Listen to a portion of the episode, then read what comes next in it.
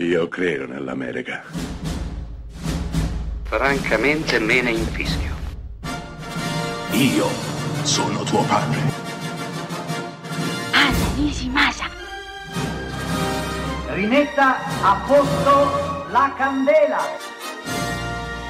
Rosa bella. Il 15 settembre, perlomeno in Emilia-Romagna, è ricominciata la scuola e quindi chi siamo noi di Close Up per esimerci dal raccontare la scuola attraverso il cinema?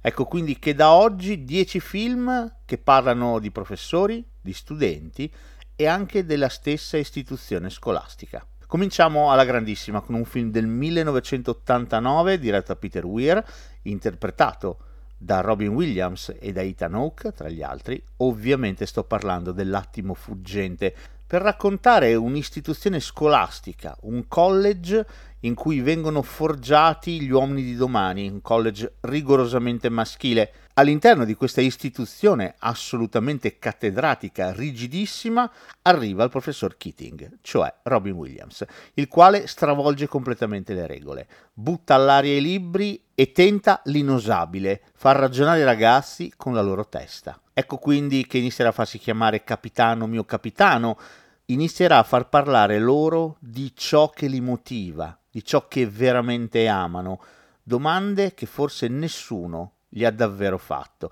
Ecco, l'attimo fuggente resta uno di quei capisaldi che tutti quanti noi almeno una volta nella vita abbiamo visto di cui sicuramente abbiamo sentito parlare, in quanto pellicola imprescindibile nel percorso di crescita di ciascuno di noi. Peter Weir ebbe la sceneggiatura poco prima di salire su un aereo intercontinentale, la lesse tutto d'un fiato e sceso da quell'aereo decise che avrebbe fatto il film.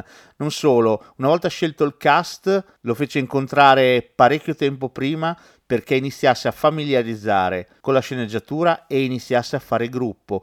Di fatto invitò i ragazzi a vivere assieme come una vera e propria classe. Non solo decise di girare il film in modo cronologico, cosa che di solito al cinema non si fa praticamente mai. Il risultato è uno dei grandi capolavori di sempre, con uno dei finali più belli, struggenti e indimenticabili che la settima arte ci abbia mai regalato.